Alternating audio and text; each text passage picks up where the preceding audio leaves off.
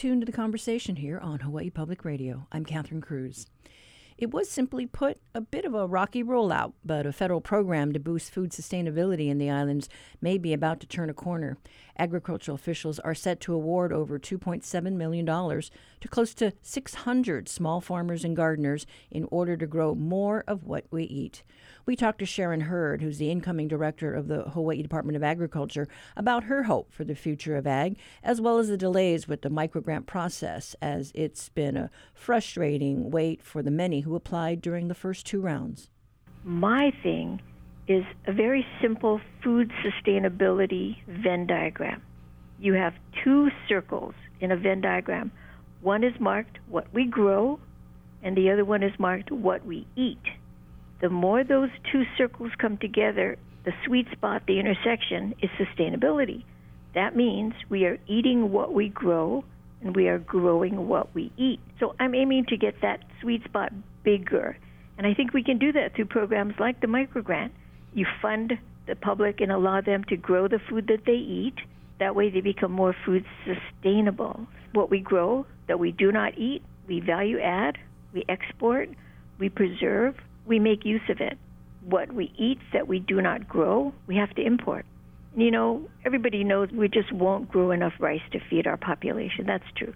So we just have to grow things that we do eat, or we have to eat things that we do grow. To me, that's a simple formula for sustainability.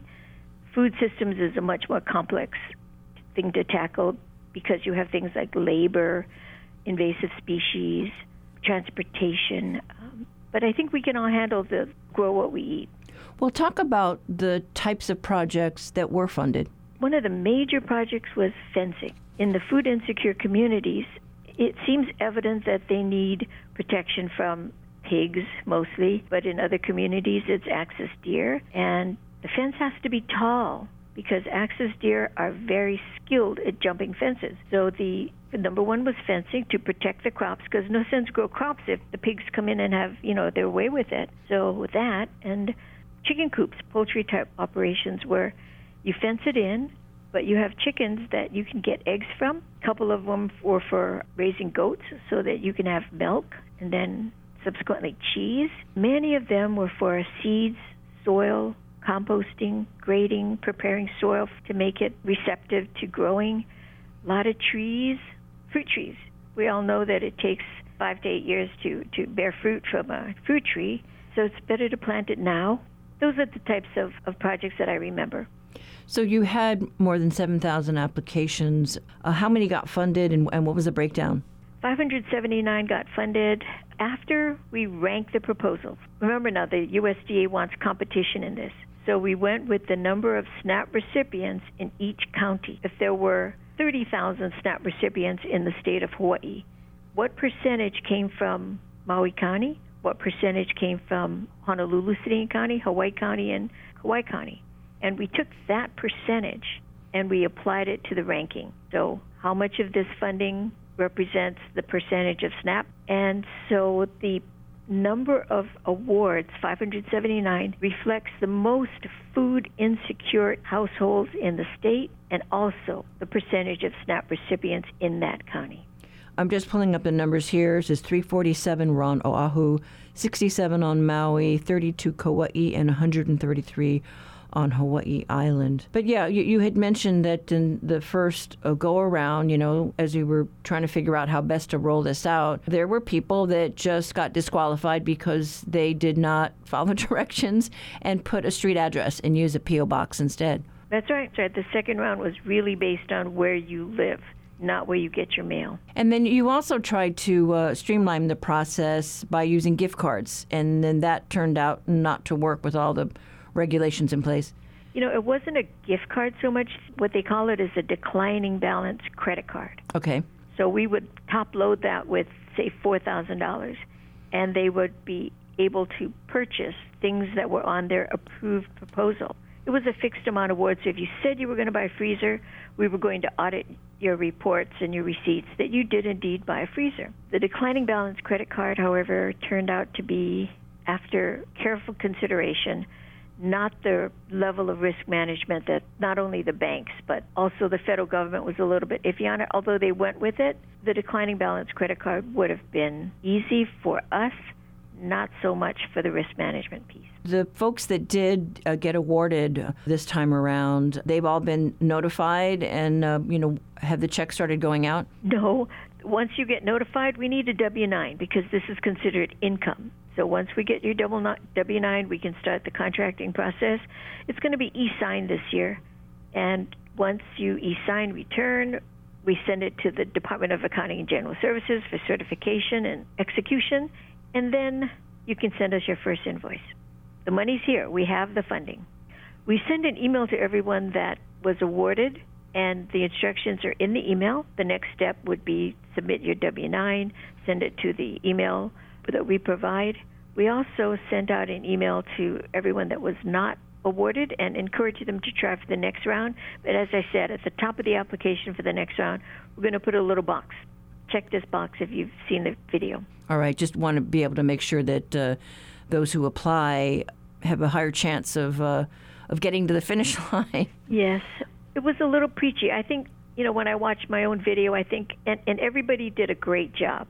But I think we were a little preachy, you know, like if you're thinking of doing this, don't do that because it's not a good project. You know, we we kind of guided them through and you could tell the people that didn't watch the presentation because those are the kinds of projects that they would pose, yeah. yeah. We've got this round then underway. What are you hearing from the federal government about a third round? Oh, we definitely have a third round. This particular legislation was part of the 2018 Farm Bill.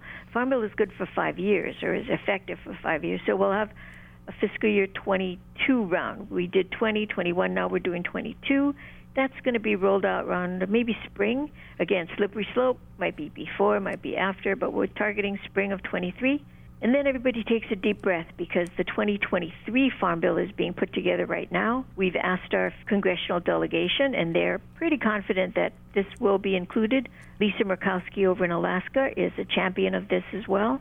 So if it's included in the 2023 Farm Bill, which fingers are crossed, it'll be effective from 23 to 27. Mm-hmm. So if we continue to get 2 million, and by the way, Catherine, with the 7,000 applications, the point we made to the congressional delegation was 2 million is great, thank you very much, but we need 35 million. So we're asking for that much money to be spread out over the 5 years, probably looking at more like 7 to 10 million a year. But you know, if we get 2 million, we're happy. It's just the need demonstrated by the number of applications that came in tell us that there's a greater need than 2 million a year. Is there anything you just want to share with our listeners out there, you know, now that you've been tapped to lead the Department of Agriculture at this point? I guess what I want to say is come work for the Department of Agriculture. We are a good group of people. We do good things every day. We have many, many vacancies, and we're not the only state agency that has vacancies. But consider a job at the Department of Agriculture. We have so many opportunities for so many types of skill sets everything. You can be part of this grants team and help people grow food or mm-hmm. part of the animal industry. We need vets. It's a skill that is tremendously lacking. We need engineers. You know, that's my message the Department of Agriculture has had that, you know, buy local, mm-hmm, and I mm-hmm. think just the pandemic has taught us so much about the value of our local farmers. How are you looking at this crossroads, knowing that the interest that we got for these grants was so high? I'm using the statistics provided by the National Association of Statistical Services, and what that says is that we have about 7,000 farms in Hawaii. 93% are small family farms, and the other 7% are medium to very large farms. However, 50% of the food that we eat in the state is produced equally by the 93% and the 7%.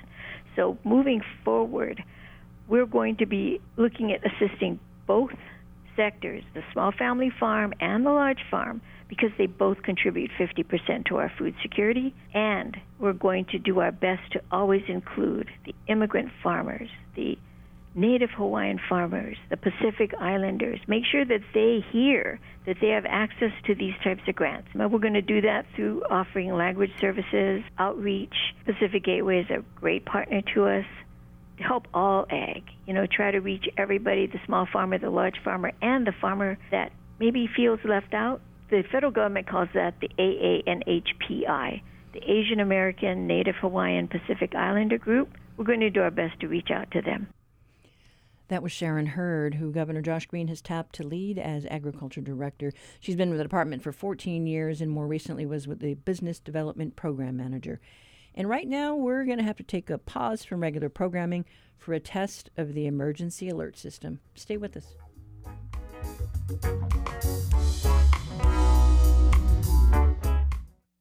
Conversation on statewide member supported Hawaii Public Radio. Now it's time for your backyard quiz.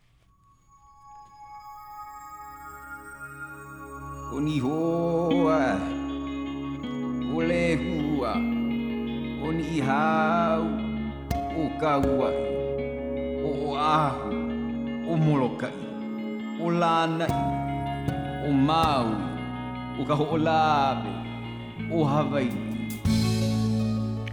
We have a story about a women's leadership workshop coming up later in the show. So, for today's backyard quiz, we're thinking about the only woman ever to have served as mayor of Honolulu. She was born in Bell, California in 1928 and held various government posts before her mayoral bid. She was the first Hawaii State budget of uh, State Director of Budget and Finance during Governor George Ariyoshi's administration, and her election victory over incumbent Mayor Frank Fasi in 1980 was a surprise to many. She won by a landslide with 70% of the vote. She ran on a theme of fiscal responsibility, and she remained true to her word when she canceled the Honolulu Area Rail Rapid Transit Project, a projected 23 mile heavy rail system that would have linked Pearl City to Hawaii Kai. In doing so, she returned over $5 million to the federal government, saying, Why spend $5 million on a system that won't be built?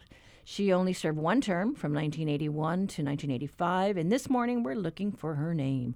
Call 808 941 3689 or 877 941 3689 if you think you know the answer. The first one to get it right scores an HPR reusable tote bag.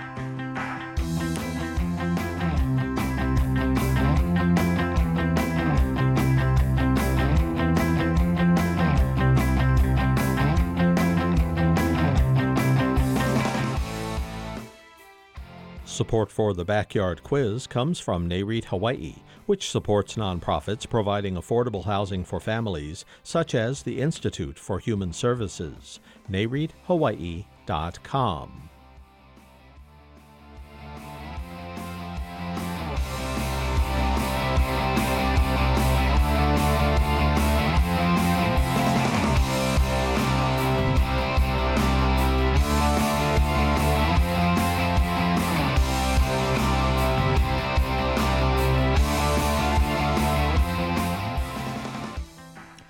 Whale strikes can be a problem around this time of year. Hawaii shipping companies may be ignoring speed limits in sensitive whale zones.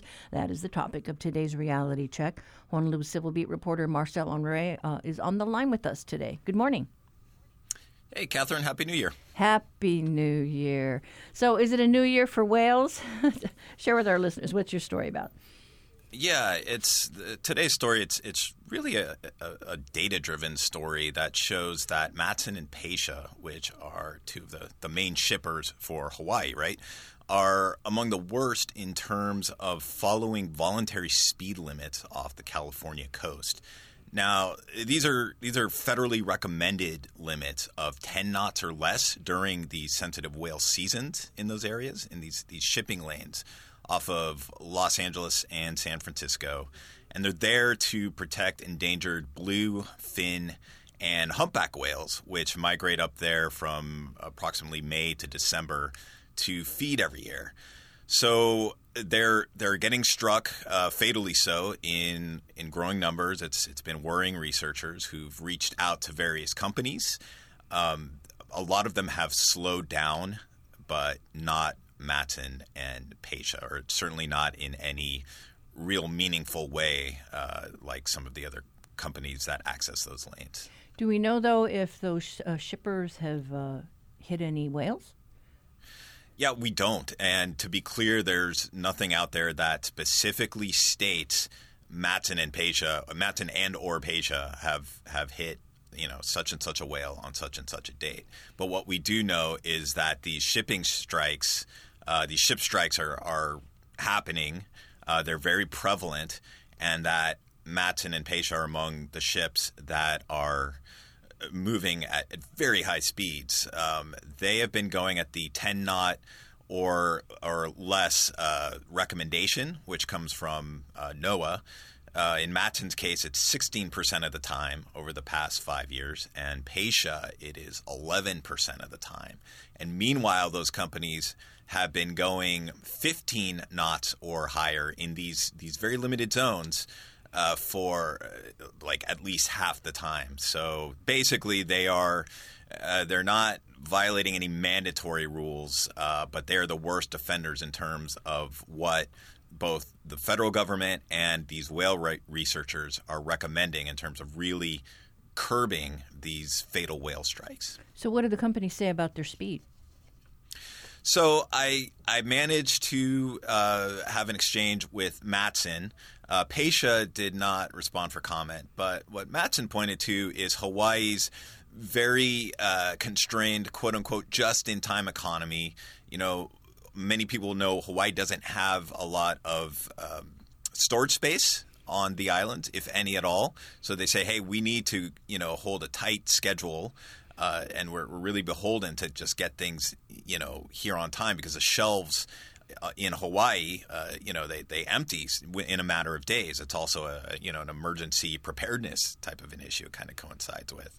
Now, what the researchers would say in response is that a lot of other companies face similar constraints in terms of you know perishable goods, and what we're talking about is reducing from say like 13 knots to 10 knots in a zone where if you do that, it impacts your schedules maybe maybe by a matter of hours, uh, and you're talking about transits that, that take many days across the Pacific. Yeah, so I guess though one way of looking at it, if time is money, right? I mean, you've got stevedores out on the docks, uh, and then, you know, we do have store shelves that need to be stocked. Yeah, I mean, it's really it's just a question of how much uh, and Pasha would be willing and, and able to make some of these these adjustments uh, to all of those elements uh, of this this it, you know very complex business. How much they're really willing to kind of roll up their sleeves and make these adjustments similar to other major shipping companies. And Matson has invested a lot in faster ships, bigger ships. Yeah, they you know as part of their uh, response to me, they did mention that they of they they're upgrading uh, several of the ships in their fleet, and they've got a couple coming down the line. Uh, and they said that that could create some sort of an improvement. Uh, they didn't specify how specify how much of an improvement. Uh, but they said that that might help them uh, investigate. I think just it, you know these these researchers that are based largely on the West Coast have been frustrated, uh, and that that they said that so far it's kind of been ignored their outreach and trying to, to really work with these companies that are serving Hawaii. And you know we have heard some cases of injured whales that have been hit by ships. Yeah, there was there's a big high profile case. It's it's featured in the story uh, a, a, whale off the coast of Canada that broke its back and. Uh, the, yeah, it, it's it's definitely an issue. Some of these whales, not you know, of, of, this bunch, some of them are winding up in Hawaiian waters as well. All right. Well, thank you, Marcel. Thanks. Appreciate your time. Thanks, Catherine. That was reporter Marcel Honore with today's reality check. You can read the story online at civilbeat.org.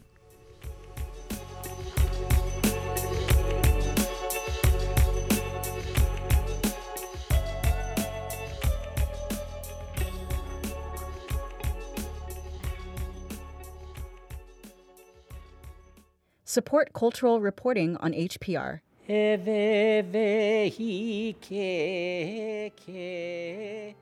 Kumuhula Auli'i Mitchell has worked for more than 30 years to bring back hula ki'i. The tradition involves using puppets to tell a story. It was almost lost after the missionaries banned hula. It's a sitting hula where we bring the ki'i alive with chant, oli, and then as they awaken, they become the vehicles for the story to be told through. I want to form relationships globally with other indigenous communities and peoples and their puppetry because you go to Aotearoa, New Zealand, they have them. Right. You go to Samoa, they have them. You know, storytelling is all we had. We're oral peoples. Donate today at hawaiipublicradio.org. It's believed to be a first for Hawaii and the country, an Office of Wellness and Resilience. Coming out of the pandemic, maybe it's a good idea. Governor Josh Green tapped Tia Roberts Hartsock as the first director of the newest state agency. HPR reporter Sabrina Bodon here to talk about what the mission is exactly. Good morning. Good morning, Catherine. So, the state legislature last year passed a bill to establish an Office of Wellness and Resilience, and that's a new state government office. And the goal is to address childhood trauma, mental health, and other social issues throughout the state. It will be temporarily housed within the office of the go- of the governor as it gets going. And late last month, as you noted, Governor Josh Green nominated Tia Roberts Hartsock as the director. She's currently a project director at the State Department of Health's Child and Adolescent Mental Health Division, and she also chairs the state the state's trauma informed care task force. And that's a group that's working on initiatives and definitions to guide the state in addressing how to care for people. Hartsock has more than 15 years of experience in what is called trauma informed care. Trauma informed care is is an approach based on uh, a, a knowledge of how trauma impacts our behaviors, how it impacts our brain development. It is based upon the concept that trauma is pervasive and understanding how it, it interrupts trajectories of brain development. Um, it also, that, that concept, trauma informed care, um, as basic as it can get, um, kind of speaks to the fact that trauma experiences inform how we show up, how we behave, how we um, cope, how we manage stress. And so understanding what trauma does, being aware of how it impacts us both positively and negative and negatively, um, and understanding how to approach and respond to trauma survivors um, as to not trigger or re-traumatize them is part of the trauma-informed approach. And the state of Hawaii is the first in the nation to set up a statewide Office of Wellness and Resilience. And there are efforts in states of similar structure, but the workload is typically split into different departments or divisions. And during public testimony on the creation of this office, many said they wanted to see the silos of cross cross departmental interactions be broken down. And Hartsock hopes that, uh, you know, bringing this office to fruition uh, brings everyone together under one roof it's very exciting um, to be able to create this uh, vision moving forward with our unique our unique gifts here in Hawaii, our unique uh, what we already know that works um, in terms of uh, healing practices, cultural practices, in terms of um, how to create resilient communities. There are many projects that are working on that currently. Part of the vision um, that I have is to be able to create a and collaborate to have a centralized effort uh, within this office to coordinate all the different initiatives that are happening in the Department of Education, in the Department of Health, Department of Human Services, in the judiciary, in nonprofits. All of these departments have their own little ways of implementing trauma informed care. And this trauma informed care task force has spent the last year and a half finding ways to approach trauma informed care and identify how the state can better approach more specific issues throughout the criminal justice system and in social services. So Hartsock says that uh, they'll be taking some research based cultural practices as well as focusing on healing and building effective relationships. For us in Hawaii, I think it's a real opportunity to do that here for like I said, with our diverse and unique gifts, our diverse and unique needs, um, our diverse and unique communities um, and cultures, that we can really um, sculpt it to be very meaningful and effective um, to, to, define what these standards look like for trauma-informed care here. The big hope is to really look at taking a deeper dive into why and how to address the disproportionate um, number, of the dis- disproportionate representation of those who are Native Hawaiian, those who are Micronesian, that are represented, overrepresented in our systems um, to improve the way that we respond to people suffering and struggling in our communities. So, Hartsock is also interested in tackling the mental health care worker shortage as well as fatigue and burnout um, that came to light during the pandemic. So it's it's really about helping to build those skills in folks that may be fragile, uh, and Mhm. helping, I guess, to hone a, an approach to dealing with these cases. Absolutely. And it's more about sort of figuring out how to work with people and to make our social services stronger in the fact that we're able to talk to people, help them with the their underlying issues instead of sort of just putting a band-aid or other solutions. Right, help them bounce back, Mhm. be more Teflon-like. Yeah, and the department, uh, the state has already allocated more than $800,000 from the state ledge to the department to get them going. All right. Okay. Well, thanks so much, Sabrina. We have been talking with HPR reporter Sabrina Bodon. You can read more of her stories on our website, hawaiipublicradio.org.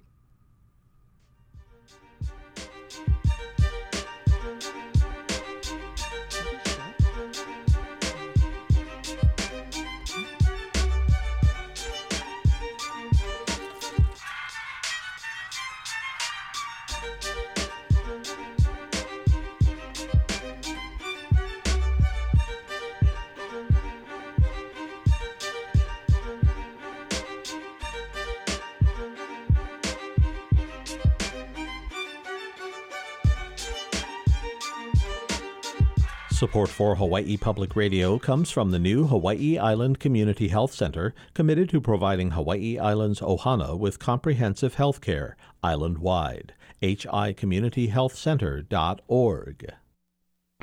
I'm Stephen Dubner. On the next Freakonomics Radio. Trying to insult somebody into agreement is the stupidest thing you can possibly do. And yet, our political discourse these days is built around insult. What's the solution? In the end, people want to love. Arthur Brooks, former head of the American Enterprise Institute, thinks we've got a contempt crisis and that love is the only way out. That's next time on Freakonomics Radio. Beginning this evening at 7, following Counterspin.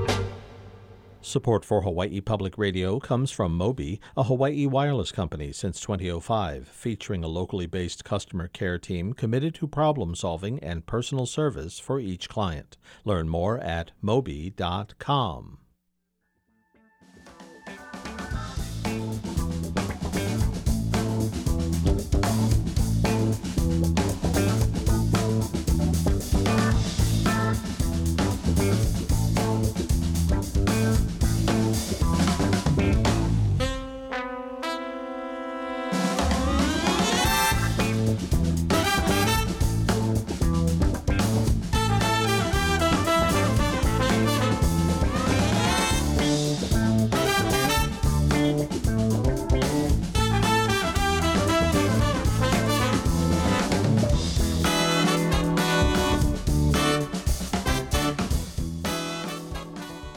This is The Conversation on listener supported Hawaii Public Radio. Do any of your New Year's resolutions have you reaching for the stars? Well, HPR's Dave Lawrence and astronomer Christopher Phillips welcome the new year with the latest on souvenirs from Mars and tips for gardening on the moon. Here's your Monday Stargazer.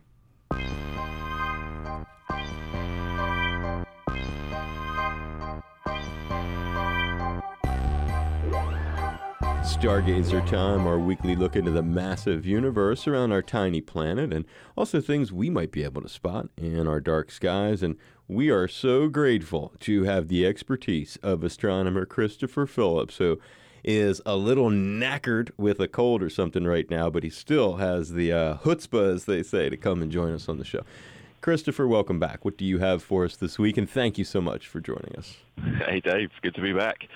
So this week, Stargazers, we begin the new year with the planet Mars, which can be found in the south after sunset. The moon this week is approaching its full phase and will make stargazing for those faint objects in the heavens very challenging indeed. Now, as we bring in the new year, uh, Chris has a really cool thing he's decided to do. I guess it's kind of a little bonus because he's feeling generous over there. He's got a couple of cool stories to share with us today, and they really are cool, uh, especially if you're a fan of gardening. That's one of them. But this other story, this is one of these kind of stories that we have talked about the front end of it for a while, and we still don't have the back end of it coming, but it's more on it. And that is basically, and I'm sure everybody's kind of excited about it. Bringing back stuff from a place like Mars. What do you have for us? Yeah, so two fascinating ones. The first of which, as you said, a sample return mission from the planet Mars, where the Perseverance rover has successfully deposited a canister containing Martian soil at the first of several collection depots on the red planet. This canister is tagged for collection in a future mission, in which the canister will be returned to the home world for study. Wow, that's exciting. Is there how many of these little collection sites or whatever are there? There's going to be a whole bunch. So Perseverance itself will deploy up to 17 of these canisters on its mission at the depot known as Three Forks. And I'm hoping, Chris, it's not like a lot of your stuff where they're going to be picked up like 3,000 years from now in the future or something. is, is this thing anywhere on our timeline? It is, although it's going to be a little longer than, say, your standard UPS delivery. Right. The samples will be collected by a return mission in just a few years' time. Until then, they are just going to hang out on the Martian surface. And uh, then we have this other really cool story. Now, being here in the islands, lots of people into gardening. I mean, you can be into gardening anywhere in the world. It's such a cool uh, release. And uh, this is an interesting topic on gardening on the moon, basically, gardening in lunar soil. It is indeed. And in fact, scientists have successfully grown earth plants in lunar regolith. The plants themselves are Thale cress, or mouse ear cress as it's also known. Lunar regolith covers the entire lunar surface, and this experiment is vital in developing our understanding of how to cultivate plants and food on the moon. Must have had a hard time. Couldn't have been easy. Oh, it certainly wasn't. And the plants were incredibly stressed, but they did survive. This is the first time we have seen an Earth-based ecosystem colonize what is essentially an alien planet.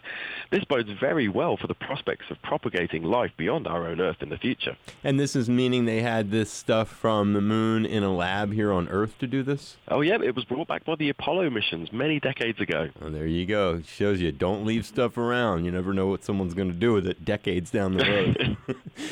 Well, very good. It's exciting stuff, as always, from you, and uh, wishing you, obviously, a very happy and healthy new year and one filled with great stories that you'll share here on Stargazer. Thank you so much, Christopher Phillips. Happy New Year, Dave. And you too, my brother. And you can find Stargazer at hawaiipublicradio.org. Support for Stargazer comes from Ferraro Choi, designing more than 2,000 projects since 1988, committed to environmentally sustainable architecture and interior design. FerraroChoi.com.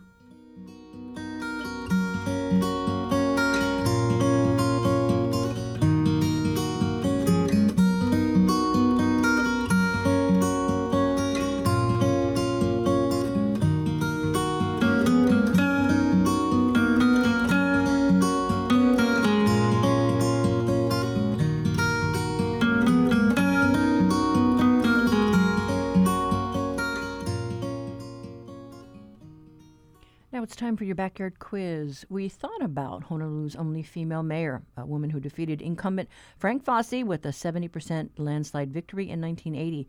She grew up in California, but after moving to Hawaii with her family, graduated from the University of Hawaii at Manoa in 1950. After working for the Hawaiian Telephone Company, she began her career in public service in various state agencies.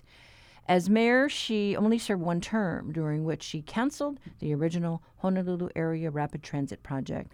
It had been in the planning stages for years and would have run from Pearl City to Hawaii with 21 stations over 23 miles of track.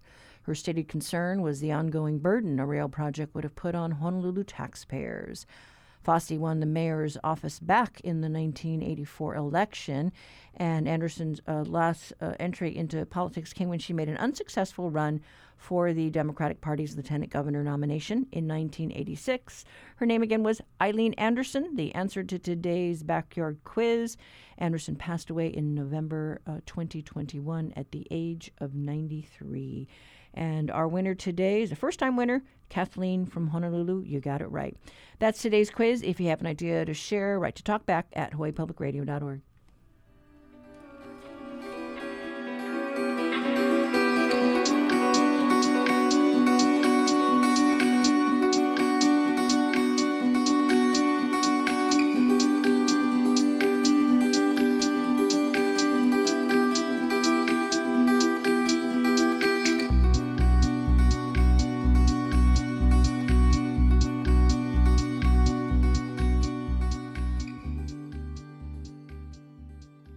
Support for HPR comes from UH Manoa's Osher Lifelong Learning Institute for ages 50 and older, with virtual courses designed to engage the mind and enrich lives. Classes begin Tuesday, January 17th. More by searching Osher Hawaii.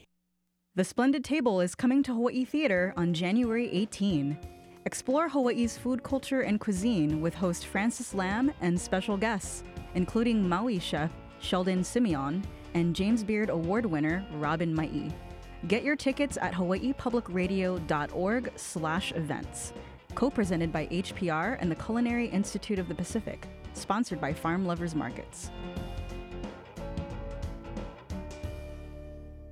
Support for HPR comes from Kona Stories Bookstore on Hawaii Island, featuring live author events, in person book clubs, and monthly story times for children. More information and schedule at konastories.com.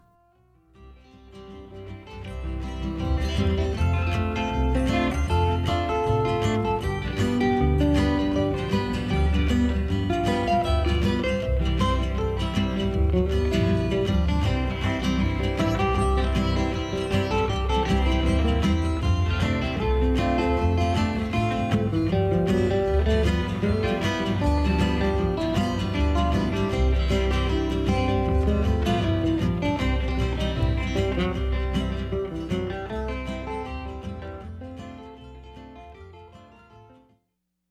Big Island's Ku'ikahi Mediation Center will present a free in person workshop this month titled Winning Edge Leadership for Women. It explores the differences between men and women when it comes to things like how to ask for a raise or lead a business team. The conversation Stephanie Hahn spoke with Executive Director Julie Mitchell and workshop facilitator Sylvia Dolina. Community mediation centers exist nationwide and even internationally originally they were designed for neighbors helping neighbors with different kind of disputes that they might be having with people that live nearby with them or with landlords landlords and tenants and things like that. And they've evolved to help all sorts of issues from family issues like adult siblings who are arguing about how to care for elderly parents or couples who are separating and trying to figure out co-parenting to business issues like buyers and sellers of goods and services everything you could possibly imagine people might be having issues with one another about. And so, what is the importance of leadership when it comes to conflict? Leadership training is extremely important in helping people resolve issues that matter to them. Teamwork and leadership and communication go hand in hand. How how do leaders lead in such a way that we can manage conflict. You're not going to get rid of conflict. Conflict is a natural human condition. How do we work together to bring out great ideas in such a way that we can move forward together and hear all voices? Because leaders are not just president of the United States or the CEO of the company. There's leaders in families, there's leaders in small teams, and all of those folks need to be able to harness the power of the people with whom they are working. Sylvia, can you tell me a little bit who this training is for? Is it for women who are already in leadership positions in business or for those who are seeking to enter this type of role? Actually, it is for both.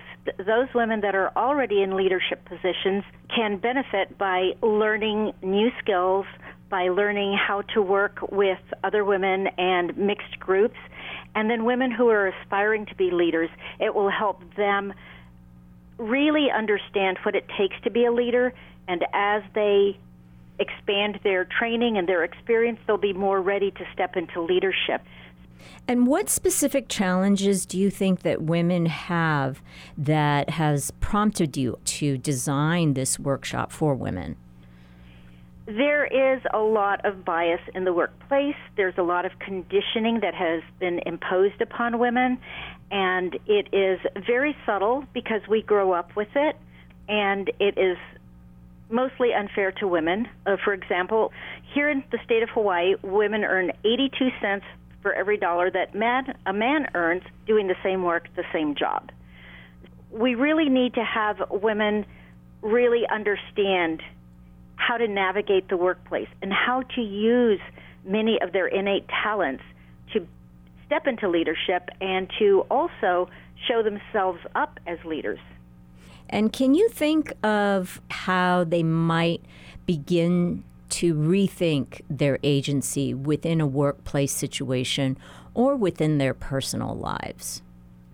Many women seem to lack confidence. The self worth issue is very huge and prevalent because of conditioning from the time they're small children, small girls.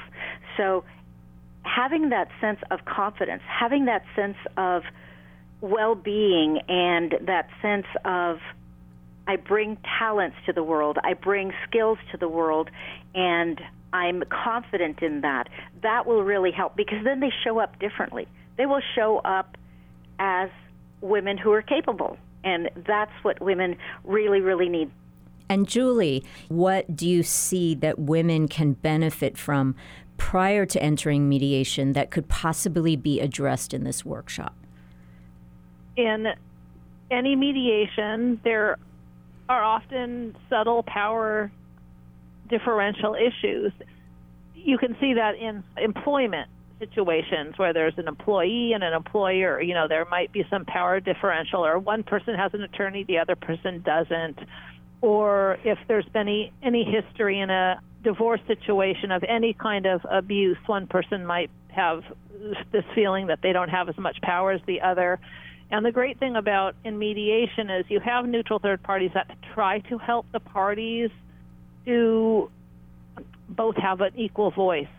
Particularly, there's a lot of studies done about in negotiation, whether it's in mediation, in the workplace, in the family, women are not as effective negotiators as men. So I think that this kind of training, a leadership training for women, will help build the confidence and the self worth that Sylvia was talking about and have the ability to advocate more greatly for themselves, whether it's in mediation or any other type of situations where they need to, where we need to speak out more powerfully to try to advocate for ourselves or others. What might be one hint that you can tell our listeners out there that might inspires them potentially to enroll in your workshop? When they believe that that they are not as valuable as the other person, then they tend not to speak up for themselves. The one thing that women can do is list all of your talents, all of your skills, all of your capabilities, anything that comes to mind that you have learned or that you were born with. Look at it as it as an assessment and you will be amazed at how many things come up and how they stand back and look at it and say, "Whoa, well, you know, that's really good." They need to have a sense of who they really are and what they bring to the table because every woman has lots of skills and talents that they bring that sometimes they're not even aware of gut instinct or intuition. Why are men's gut instincts often respected and women's intuition are often discounted? A man has a feeling, it's a gut feel, so it comes from the gut and it's forceful. When women have an intuitive thought, it's thought of as an emotion, and women are considered emotional beings, and both are valid and both are typically correct. How can women empower themselves within the workplace if there is a typical expectation that a woman will not speak up? So then a woman goes in, she does speak up, but potentially she might be penalized for this too what is the different approach that she must take, or is it going to be identical to the approach that a man takes? And how can she then position herself to her best advantage? The way I encourage women to do this, and it's over a long period of time, so it's not just, I'll start doing this today. A woman can start speaking to her experience when situations come up yes, I've encountered that situation before, and in my experience, then she can make the statement as a way that she was able to solve that problem or that issue or give insight to the current situation that's going on right now. She'll start building her credibility in having that experience. If something comes up as far as performance or anything like that, a woman's confidence to state very clearly and effectively, yes, I've seen this before, and this is what I've done in the past, and it was handled this way, and this was the outcome. She can start speaking from facts and from her experience as if it was someone else. I, I used to say, I used to go into a situation as a project manager and I'd have to sell myself. Well, I couldn't feel confident in doing that at that time. So I used to sell myself as a team, and I felt very confident in selling myself as a team. Yes, my team can do this, my team can do that, my team, my team is very competent in this area. To speak to what their experience and their performance has been in the past will show that they are capable to handle something like that in the future. Do you see a gender dynamic playing out within financial and contractual agreements? We definitely have, in terms of our mediation clients, a pretty equal number of female and male mediation clients, that's for sure. And when you look at who tend to be attorneys, who tend to be business owners, it is still predominantly male. That's changing. Sometimes it's the role which you know, it leads to a feeling of imbalance. The landlord is typically seen as having more power than the tenant, for example. And so if there's other gender roles or class roles or uh, ethnicities or even religion, you know, it can there can be people who are seen more in a typically more disadvantaged role, not because by nature of that class, but just because that's how society plays it out when w- women advocate for others, they're very powerful negotiators. When they when it's about themselves, they are not as good as negotiators. We're not trained to negotiate our, for ourselves. You can see this in salary negotiations, where men will ask for higher salaries and bigger bonuses and whatnot, and they'll get it because they asked. Whereas women are less likely to toot their own horn. You know, there's a lot of socialization issues for that. It's not that women are inherently not able to do that. It's just that that's how we're trained. Number one, number two characteristics of all leaders is that they walk in integrity and they're confident.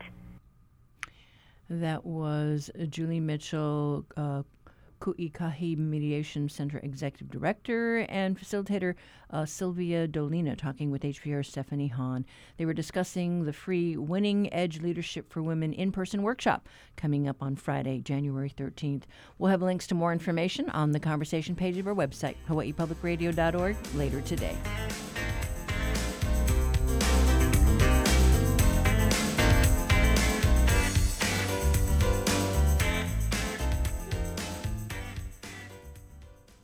Well, that wraps it up for us today. Tomorrow, we plan to hear from University of Hawaii President David Lassner.